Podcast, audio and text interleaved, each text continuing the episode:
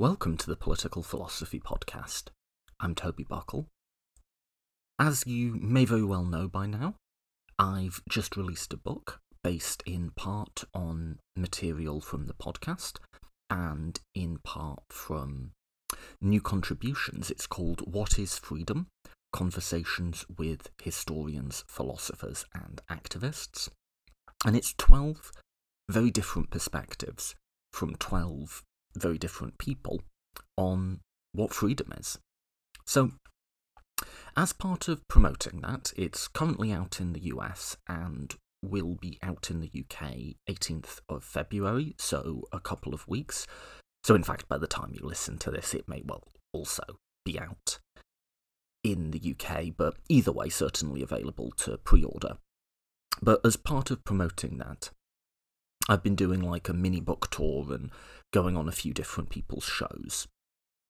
Um, I'm not going to share all of the interviews with you, but this one is an interview that I did, and I was pretty happy with it, and I thought it would fit well within this podcast's feed. So this is an interview I did on the Elucidations podcast with my friend Matt Teichman of the University of Chicago, and we agreed to release it on both of our feeds. So, um, if for whatever reason you don't want to listen to it on this feed, um, you can listen to it on Matt's Elucidations podcast, and I would check out the Elucidations podcast anyway. That's a really useful resource if you're interested in philosophy, and you like podcasts, that's definitely a must follow. Um, and then we're also going to release it on this feed, which is what you are about to listen to. I think the episode pretty much speaks for itself. We didn't take on the whole book, but we just discussed freedom and the liberty principle in John Stuart Mill. And we, I think I'm going to title this an introduction to John Stuart Mill, because there's quite a lot on Mill in this podcast. And I think this is a nice episode, and one of the reasons I am putting it on my feed.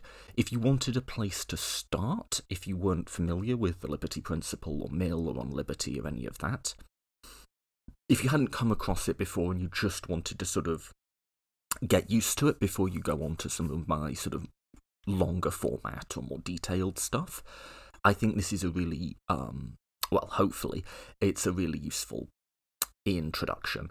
So I think that's all I'll say by way of um, introducing this introduction.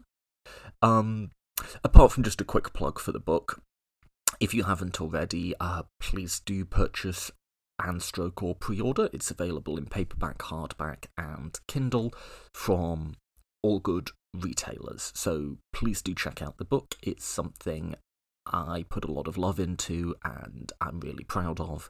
And if you do enjoy this show, I think it's a product that you'll like. Apart from that, let's get straight to it. For once, this is me being interviewed by Matt Teichman.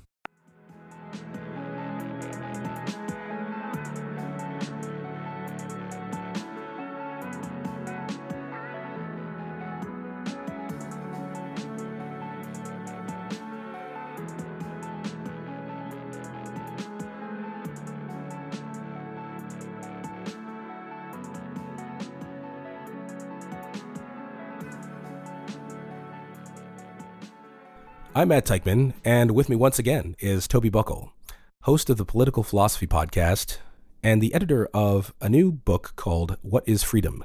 Conversations with Historians, Philosophers, and Activists from Oxford University Press, which is a um, print compilation of many interviews that he's done on his Political Philosophy Podcast. Uh, it's a great read. I highly recommend it. Toby Buckle is here to discuss John Stuart Mill's Liberty Principle.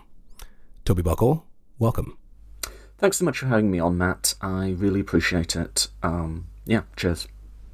Great to have you back. I guess I'll interview you this time. Yes, yes. I'm all yours. Ask away. Yeah. So I imagine that most of our listeners are familiar with John Stuart Mill, but maybe not everybody. So maybe we could just start with like a quick little capsule biography. Uh, who was John Stuart Mill? Yeah, terrific. So, like you say, um, if people listening are doing a philosophy degree, they'll very, very likely have at least come across the name. Certainly, if you do a course on ethics or moral philosophy, if you do a history of political thought course, the name will come up. Uh, John Stuart Mill was a 19th century British political moral philosopher, writer on political economy. He had a pretty interesting life. Um, most famously, he had a really interesting childhood. He was the father of James, he was the son, sorry, of James Stuart Mill, um, a good friend of Jeremy Bentham's. And really famously, his childhood was an experiment to produce a genius where he was learning Greek from age eight and or perhaps even earlier, in fact. He actually worked most of his life in the East India Trading Company, which, as an admirer of Mill, I see no reason to skirt around the fact that he was personally involved for a lot of his life in a pretty ugly form of colonial domination. That is just part of who this historical person was. He was also a member of parliament. He was either the first or the second member of parliament to call for votes for women, which is kind of cool. And he's just someone who has had a huge amount of impact in the history of moral thought, the history of political thought, and like you say, he will turn up on all sorts of reading courses to this day. One final side to Mill I'll maybe mention if people are getting to know him for the first time is he often can have a bit of a reputation as something of a sort of stuffy Victorian moralizer, and he had that side. One thing that always helps me when I'm getting to read Mill or I'm coming back to it is he was also in many ways a very emotional, very sensitive person who got really hurt by certain things. He went through for a lot of his life what we would now call severe clinical depression and would pull himself out of it and fall back into it again repeatedly through his early adult life. And I think that adds a lot a lot of like background to reading him and to sort of feeling not just the arguments but the emotion that he's self-consciously trying to get into his works but anyway that's a short introduction to who this person is and, and looking at them for the first time yeah i'm almost tempted to say this um, experiment in producing a genius via extreme parenting was successful in the sense that it did produce a genius but maybe a little bit off the mark in that it seems to have caused a lot of trauma. Yeah, and I mean, it's really hard, and I'm certainly not a psychologist, to sort of say if someone's experiencing trauma or depression. There sometimes may not be a clearly defined reason for it. And with Mill, it would seem like an A to B, you know, his upbringing to later depression in life. But you don't know. You, you never you can get a feel for someone's ideas, but you're never quite in their head. And also, what made him a genius, in many ways, was the things he did to pull himself out of his depression. So, from his childhood, he had a lot of influences from utilitarianism, also from ancient history. This is someone you really get in their work. He's very, very fluent in the ancient world. But a lot of what he used to try and rebuild himself as a person wasn't history or abstract philosophy, it was romanticism and poetry. And a lot of what makes the works that Mill wrote later in his life just incomparably better than the early Mill is that he's trying to bring in a lot of the ideas and very flowery sometimes language and emotion that he's gained from romanticism and romantic poetry. And this is something I think where I can personally connect with Mill on that pulled him out of cycles of depression is that he fell in love. He had a sort of long, supposedly quite chaste romance with a married woman, Harriet Taylor Mill. Supposedly, they waited until her husband died. They gave a polite two years and then they married. And that informed a lot of his work as well, because she was much more sympathetic to socialism. And so, in the works of the later Mill, you see him engaging with the socialist tradition in a much more open minded way. It's also, by the way, an open question, if we're talking about the liberty principle, whether Harriet Taylor Mill or John Stuart Mill was the primary author of that text. I think that one is unsettled because they wrote a lot of stuff together, and Mill himself credited her with being the primary author. So when we talk about this text as being written by Mill, it's worth keeping in mind it was at the very least a collaboration between two Mills, Harriet Taylor and John Stuart. So you mentioned earlier um, how incredibly influential John Stuart Mill's moral philosophy was. Um, and it's true. I mean, you see this remark all the time. People will say, you know, no chemist or physicist sees themselves as working in the shadow of an 18th century figure, a 19th century figure. And yet, contemporary moral philosophers do see themselves working in the shadow of Immanuel Kant and John Stuart Mill. So he's really like one of the, I, I think, fair to say, one of the most influential uh, figures of the past couple hundred years in this area. So maybe we could talk a bit about the nature of his influence. Uh, in what way was he influential? Yeah, absolutely. Um, so what we're going to talk about today is the liberty principle, which is knowingly or not invoked in political discourse all the time. That may be his single most lasting contribution, but there are many others.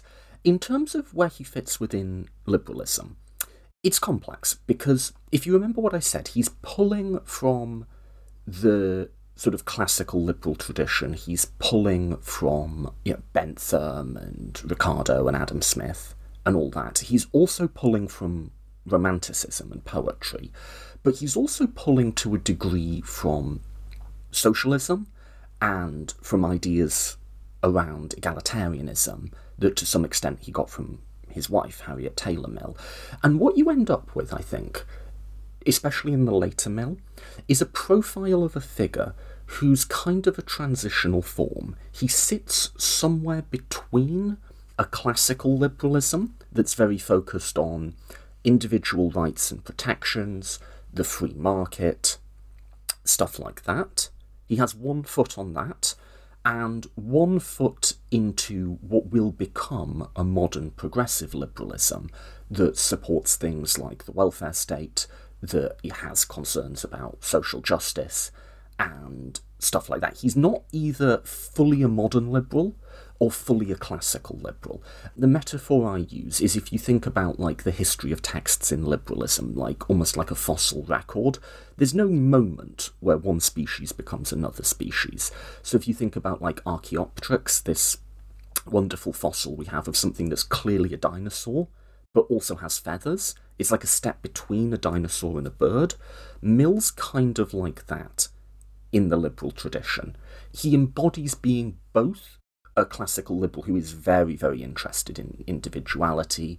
He never quite loses his belief in free markets, although he tempers it and qualifies it in a huge number of ways.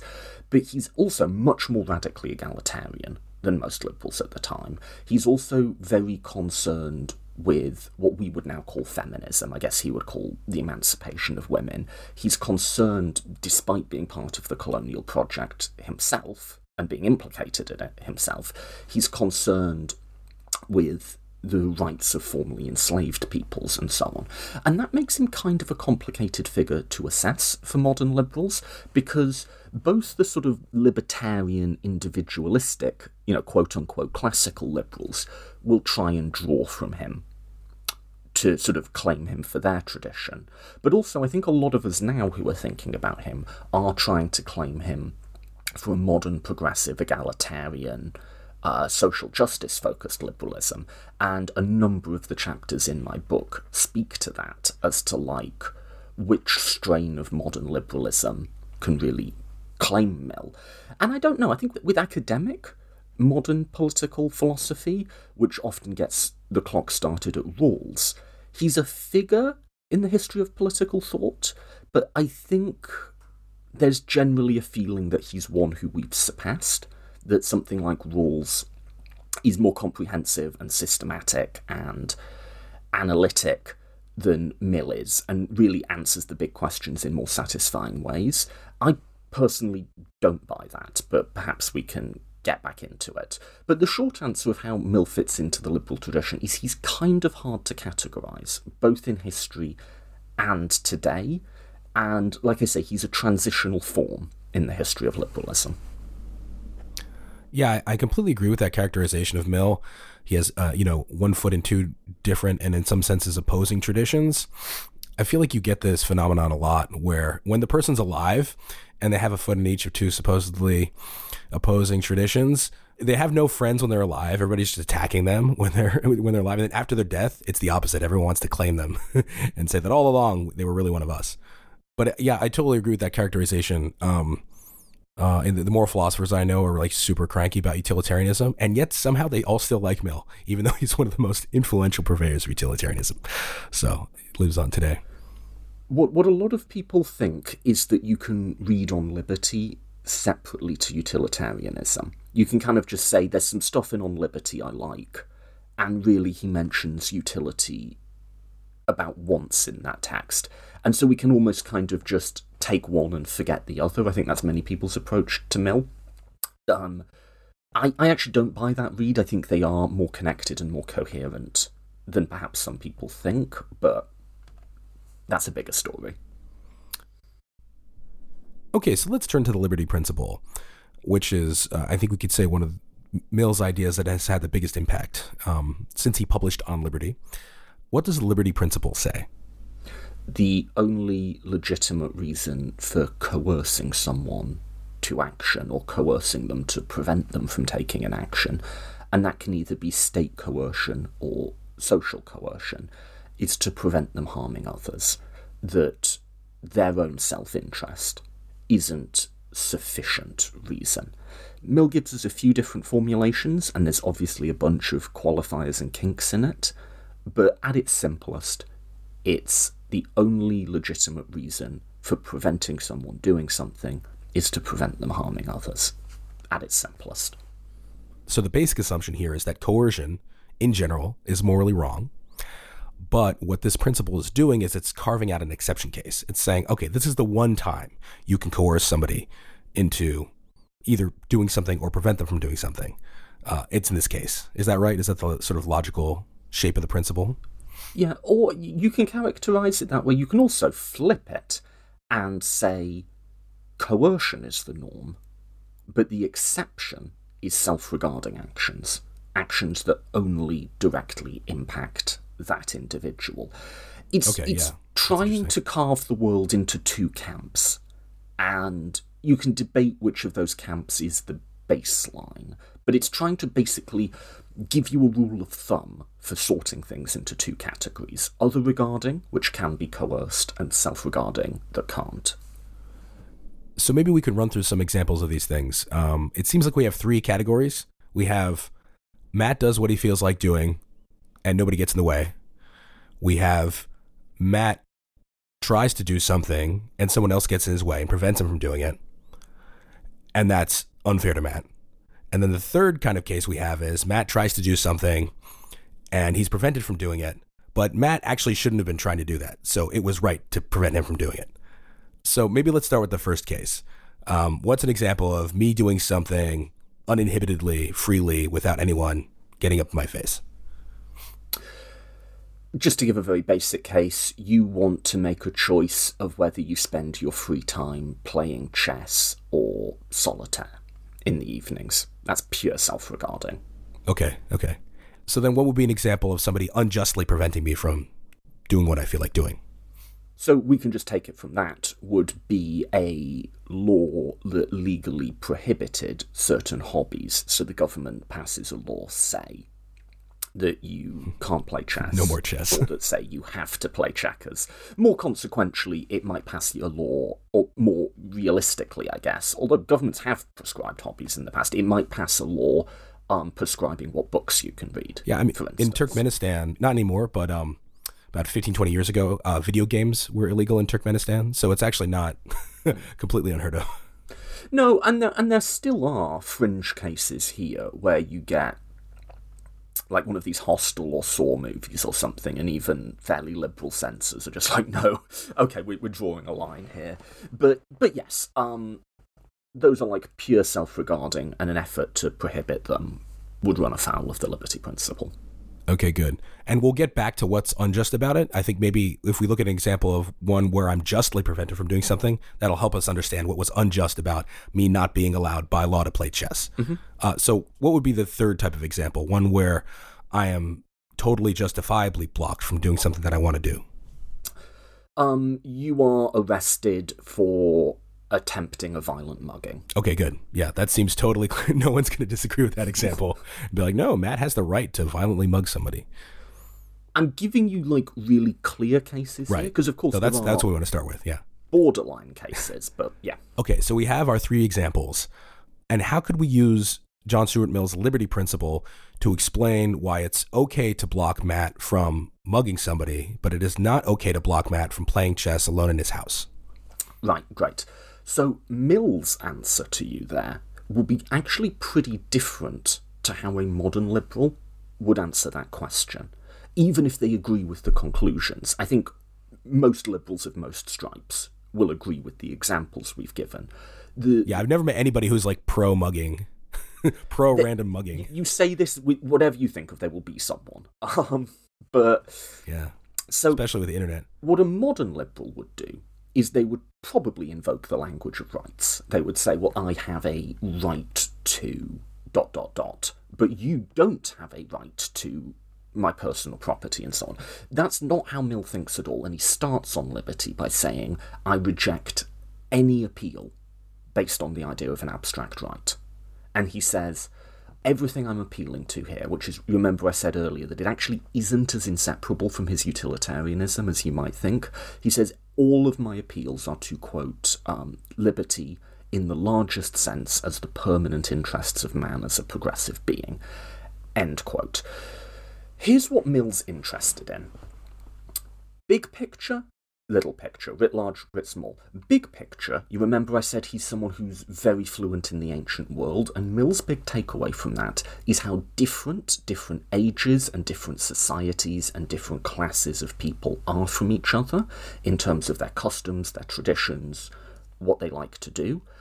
So the big picture is he's a pluralist but not a relativist. He sees this huge range of different types of societies but he doesn't think they're all equal necessarily. I think he tends to think they all get some stuff right and some stuff wrong. And he wants us to move forward into better states of society. So he's a progressive. So pluralism but not relativism means there could be more than one type of best society, but there still is a distinction between good versus bad societies. Correct. And pluralism also just in the descriptive, in that as a matter of history, a lot of very, very different types of society have existed, and by implication, a lot of different types of societies can exist in the future, but not relativism in that all of those possible futures are necessarily equal to each other. Some will be better than others, and we want to move towards the better ones, but without there ever being a final end point. There's no specific vision of utopia that he's trying to move us towards. He's just saying we have a range of possible worlds we can move into. And we yeah, want to yeah. move into the better. I can hope all future states of the world are one in which I'm allowed to play chess without exactly. having any more detailed ideas about what it's going to look like than that. So, why does allowing you to play chess get us into those better future states of the world?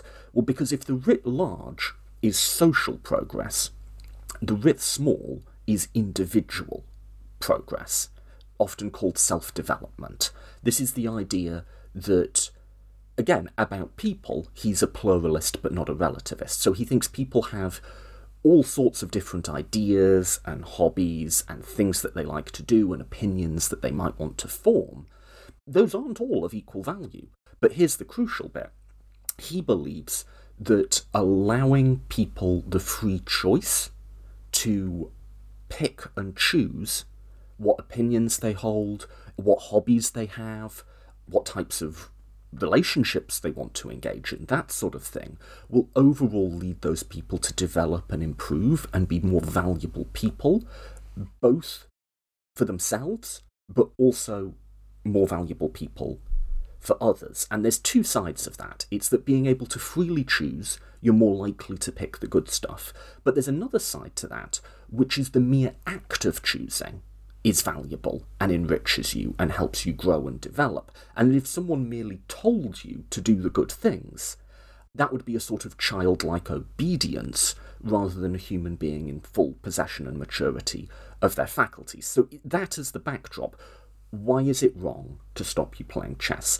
Well, because if we want the most people to have the most of this self development, and as a result of us having more valuable people, have more valuable societies and move into those better states of the world, if we want most people to have the most self development, you need some sort of rule of adjudicating between that because people will get in each other's way. You know, I'm using my free choice and self development to mug you versus I'm using my free choice and self development to play chess. So I think the question Mill is asking is something like this What's my maximizing principle?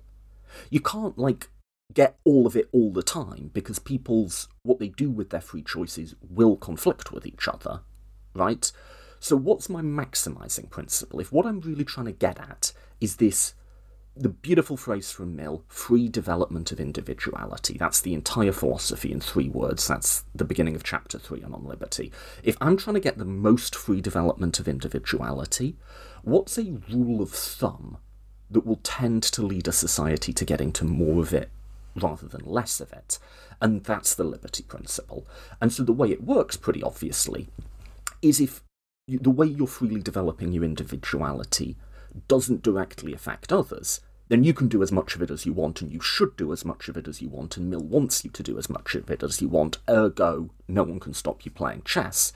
To the extent that it does come into conflict with other people's choices, it doesn't mean you have to constrain, but then you go to a more direct form of consequentialism. You just ask, like, what's a welfare maximizing rule here? And so you could well argue preventing violent muggings is a welfare maximizing rule. Now, that was quite long, but note that's just a very different way of thinking about why there should be like rights protections on our choices, our opinions, and so on, than modern liberalism. Modern liberalism would just sort of posit these rules as like you have a right to this, right? And maybe derive them from some sort of abstract system by rules, like Rawls does. Mill has a very human good at the heart of it. He has a vision of what he thinks is good for people. And he's sort of following forward to thinking, how can I get the most of it? And that's the ethical foundation of the liberty principle. Okay, nice. So, if I'm understanding the idea right, it's that we like freedom. We want to maximize it. We want everyone to have as much freedom as possible. The more freedom every individual person can have, the better. And I liked your point, by the way, about freely choosing to do something and that being enriching for a person. I think that's pretty intuitive. Um, one example that jumped to mind is um, let's say I would like my daughter to learn how to play the piano. She's just going to both enjoy it more and get better at piano if she voluntarily decides to practice every day rather than me just forcing her to do it. I mean, sure, she might learn it a little bit if I force her to do it, but she's really going to learn it if she's self directed and just completely voluntarily practicing yes. every single day. And it seems like Mill wants to extend that intuition out to pretty much all of our activities. Like the more we freely choose them, the better they are for us, the more enriching they are. Yes. Yeah, um, exactly and then it seems it. like the game is given that we want everyone to have just dial up their freedom to the max because that's just good. It's more freedom the better. Should we just do that? Well, no, because if everyone lives maximally freely, they're going to start just like trampling all over each other. They're going to like get in the way. They're going to bump into each other. They're going to conflict. The freedoms are going to conflict. So what should we say about that then? How can we still have as much freedom as possible without everyone walking all over each other? And th- so it seems like the answer here is like, well, we want to like have some principle for attaining equilibrium. You know, how can we acknowledge this fact that freedoms are going to conflict with each other, but have kind of like, you know, mathematically you might call it like a greatest lower bound situation? How can we draw the line like as high as possible to how much freedom everybody should have, stopping just shy of where they start conflicting? How can we find that exact limit? And then the answer is ah, well, we have this liberty principle, which says, um, you know, you should live your life as freely as humanly possible, stopping just shy of the point where you start harming another person. So is is that the idea? That's exactly it. And what follows from that is that this is a rule of thumb that will not necessarily give you an exact answer in every single situation. Most stuff will. You know, mugging is clearly out, chess is clearly in. But one of the concerns about the liberty principle that people have is that there are plenty of areas that are pretty grey and will depend on context, will depend on what you think is a relevant harm, and so on. And the liberty principle, I think, self consciously isn't trying to sort all of that out in advance for you. It's trying to say, look, this is the good I think we're trying to promote, and this is sort of a framework for how we might maximise that good. But in any individual case of applying that framework, there is going to be a bit of context and judgment as to how we do so. Right. And I think that's a feature shared by like most legal principles we employ. You know, they give us sort of a ballpark.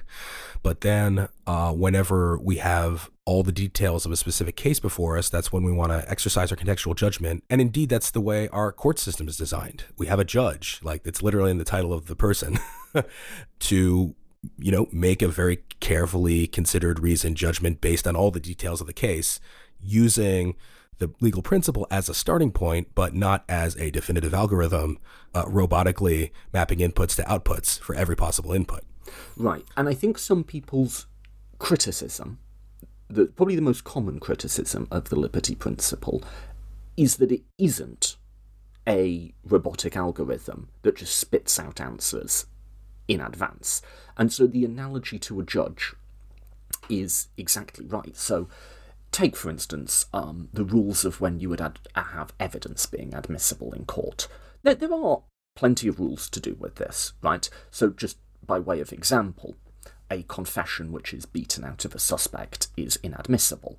And you can say that's a pretty good rule, which is to say, like, it's a good best practice for maximising certain goods to do with justice that we care about. And it'll do a lot of work, like 95% of cases will clearly fall in and out. But you can also think of plenty of grey areas, like, say, the detective is threatening and loud but doesn't put hands on the person. You know, you can think of cases, and those legal principles. One that I was thinking of is like, what if the first you know, two hours of the confession was completely honest, and then in the last second of the confession, someone walks in and beats the person, does that invalidate the whole first two hours of the mm. of the mm. part where it was honest? Now, um, there's situations like that too. Without being a lawyer, how courts will tend to solve that is they will look at the totality of what happened. They will look at are there past cases that we can draw from in order to inform our practice, and then they will make a judgment call. You know, there is a judgment call that is there. And the same thing is true with the liberty principle. There are cases that get a bit borderline. So, on the one hand, private consenting sexual activity is self regarding, right? Again, private consensual. But, but what about, say, the sale of sex work? Well, then that gets a bit more complicated because while the liberty principle does speak to um, your right to trade goods for services. I think between two individuals it would be fine, but say you have an industry involved in some form of sex work that employs hundreds of people, you're actually getting to the point now where you're doing something that affects others. Setting prices, setting wages is a social act, because if I pay my employees one amount, that affects what other employers can pay. And yeah putting an industry in place sets up incentives for other people to participate in the industry yeah. as well. And then questions like what role is there for the government to pass laws that would say protect the safety of sex workers, say, or say speak to the rights of clients not to get scammed or something.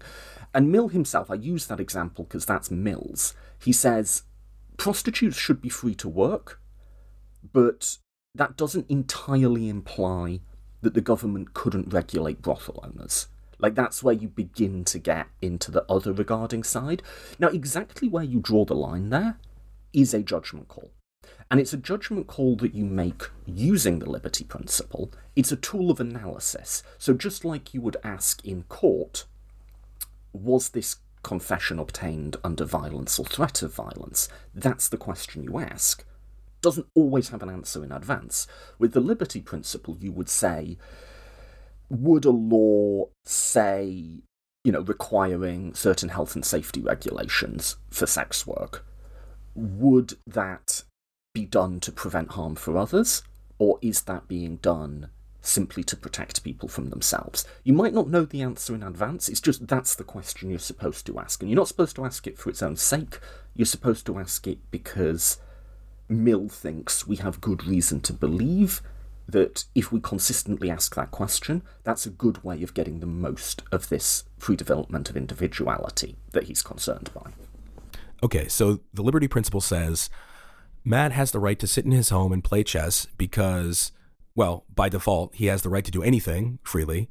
And the only way he wouldn't be able to play chess would be if his playing chess somehow got in the way of other people's freedom. But it doesn't. He's just sitting alone playing chess. It affects nobody. So carry on, Matt.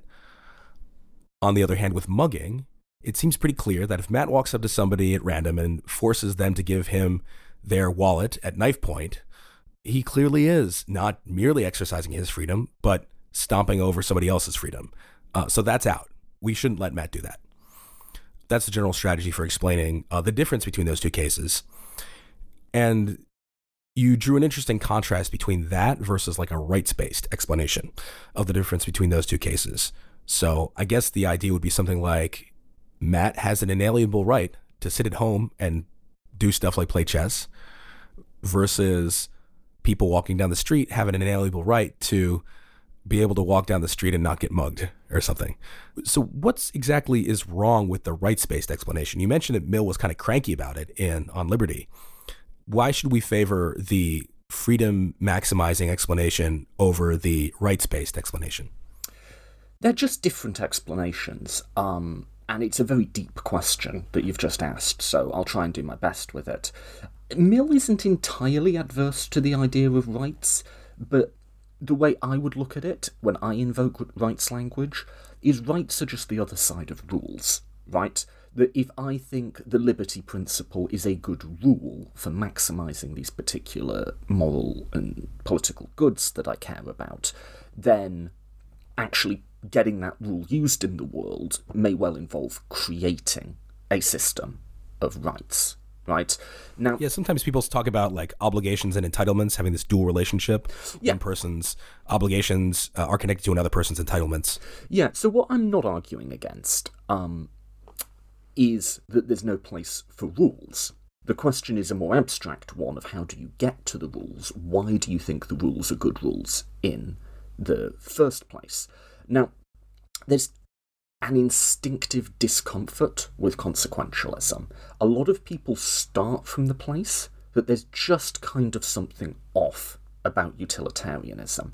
And although Mill doesn't really talk about utility a lot in On Liberty, the moral values he's based in are clearly consequentialist ones, right? When we're saying we want people to be self developing and growth and autonomous, it's just sort of a very expansive definition of happiness, right? Which is what he means is utility in the broadest sense. That's what that term means.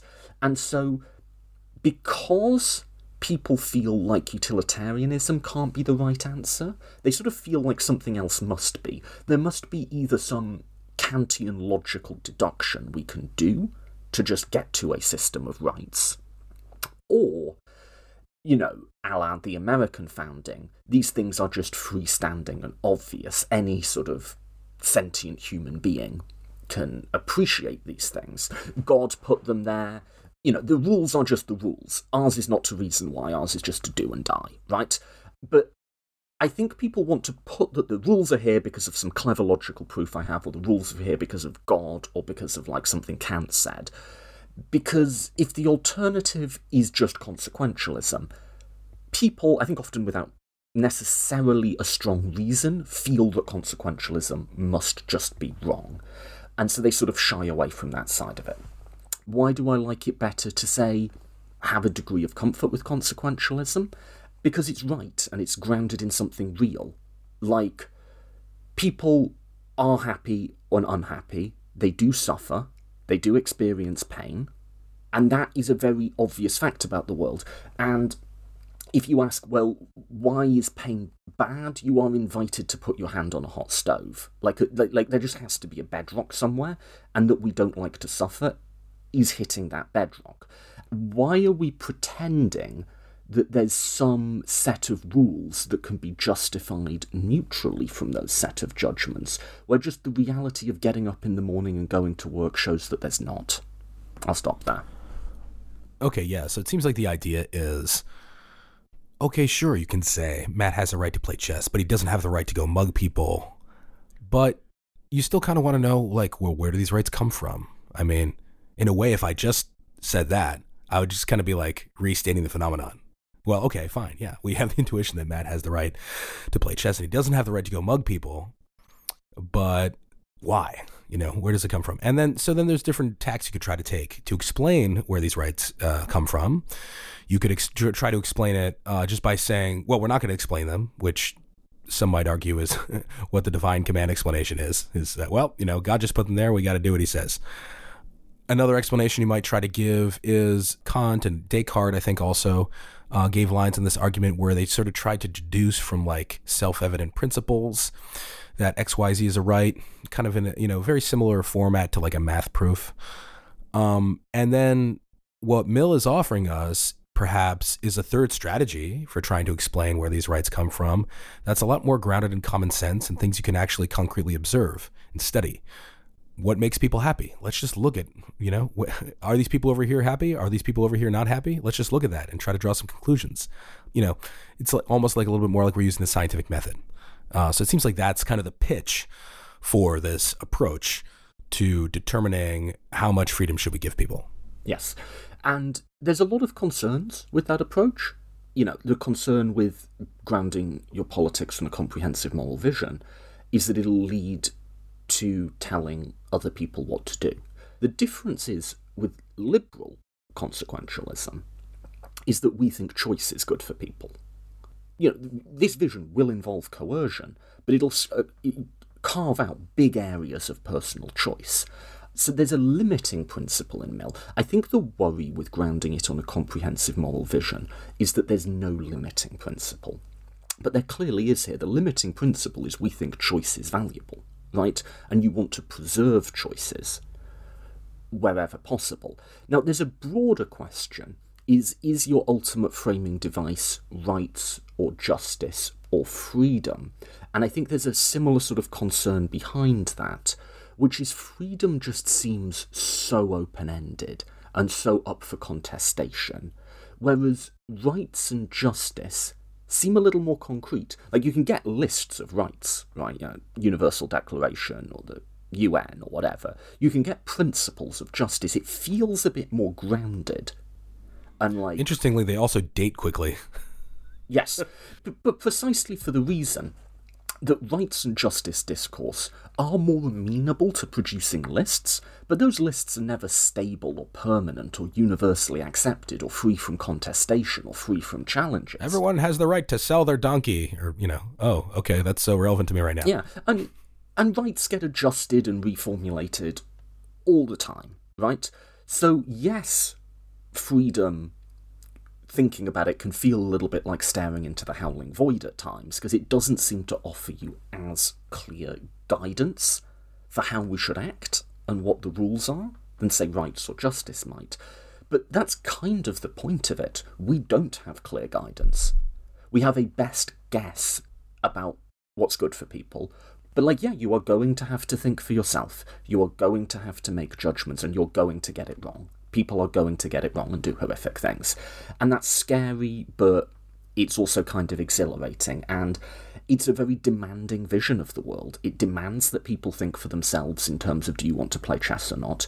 You demand of your daughter, not in a literal sense, but saying, well, do you want to learn to play piano or guitar? And like sometimes people just want to say, look, just tell me what to do. I know we don't, liberals don't like to think of it this way, but that's a very human instinct. Your daughter might just say, Look, I don't know, Daddy. Just tell me which instrument I should play.